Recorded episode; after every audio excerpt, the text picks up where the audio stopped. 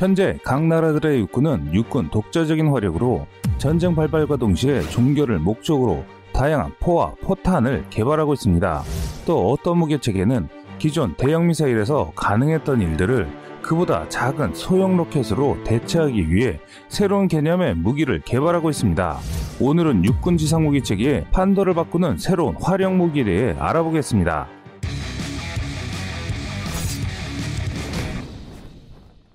미 육군이 현재 주력 자주포인 팔라딘 자주포의 업그레이드 버전을 개발하고 있습니다.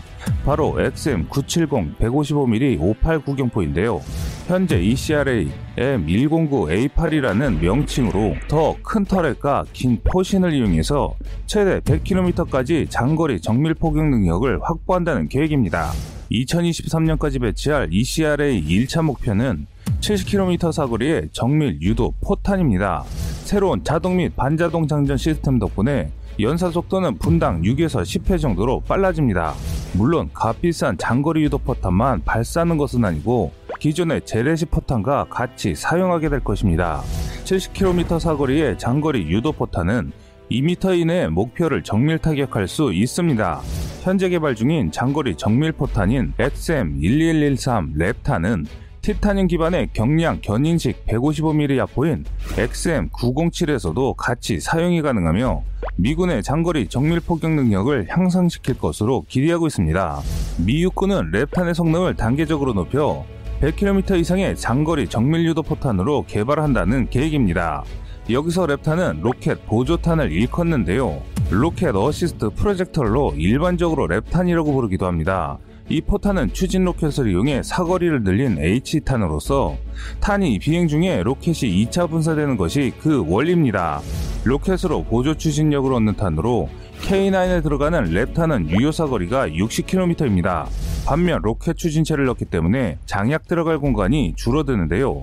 이 때문에 폭발력이 떨어져 공격력은 떨어지고 가끔씩 로켓 추진체가 불발이 나는 단점이 있는 포탄입니다. 그래서 포탄의 사거리가 길다고 반드시 성능도 비례해서 뛰어나다는 것은 아닙니다.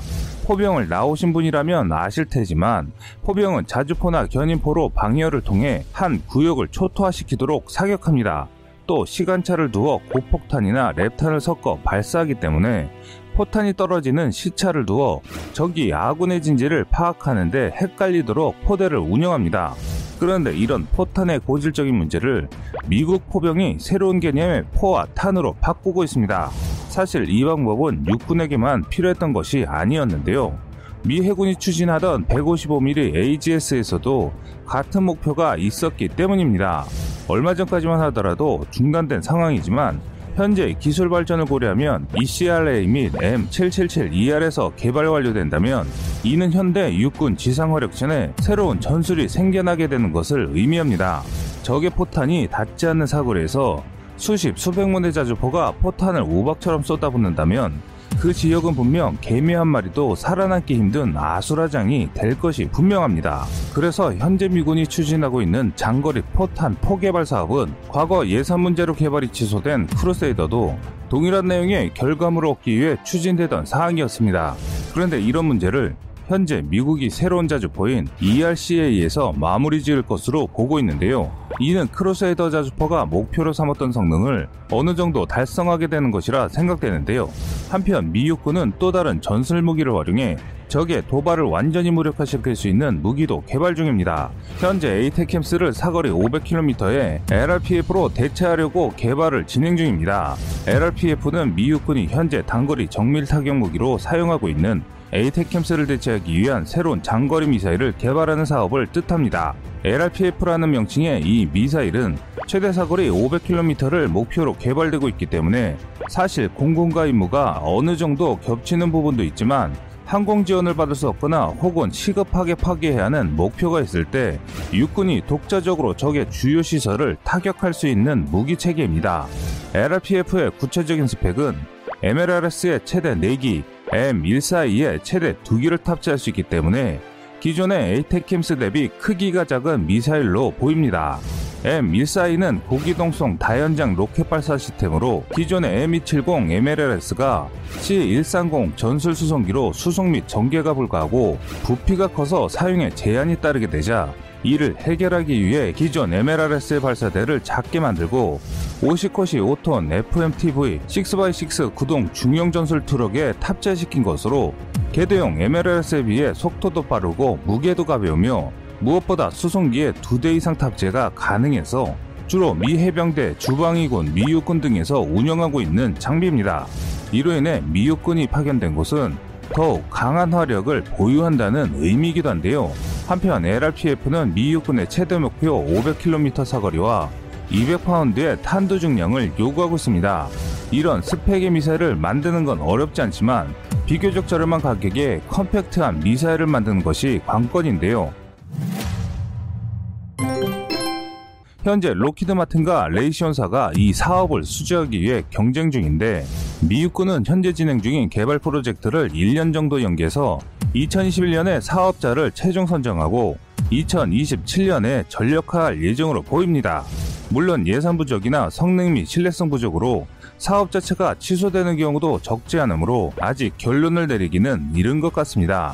어떤 분은 육군에 이렇게 긴 사정거리를 지닌 미사일이 왜 필요한지 궁금해하신 분들이 계실 텐데요. 사정거리가 긴 로켓 미사일은 과거 이라크전과 아프간전에서 필요성이 꾸준히 제기되었습니다. 게릴라전을 벌이는 적을 상대로 빠른 대응이 필요하기 때문인데요.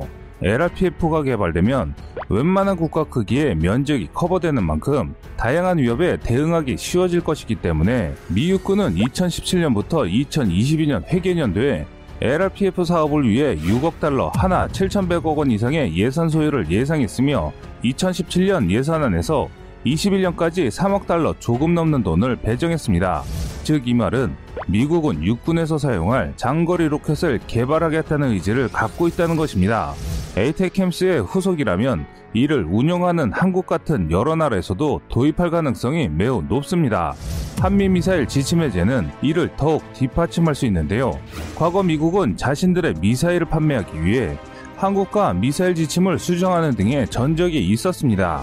이로 인해 한국은 미국과 동일한 ATACMS를 보유했지만 최대 사거리 180km에서 300km로 연장하는 등 꾸준히 사거리 제한 해제를 통해 미사일 공격권을 넓혀왔습니다.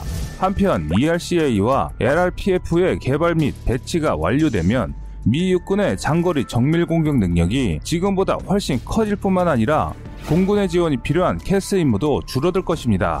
미사일이 효과적인 공격 체계인 것은 분명한 사실입니다.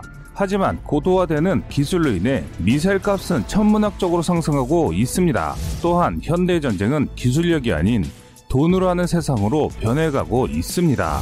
포탄만큼 현대 전장에서 효과적이고 효율적인 무기는 존재하지 않고 있습니다.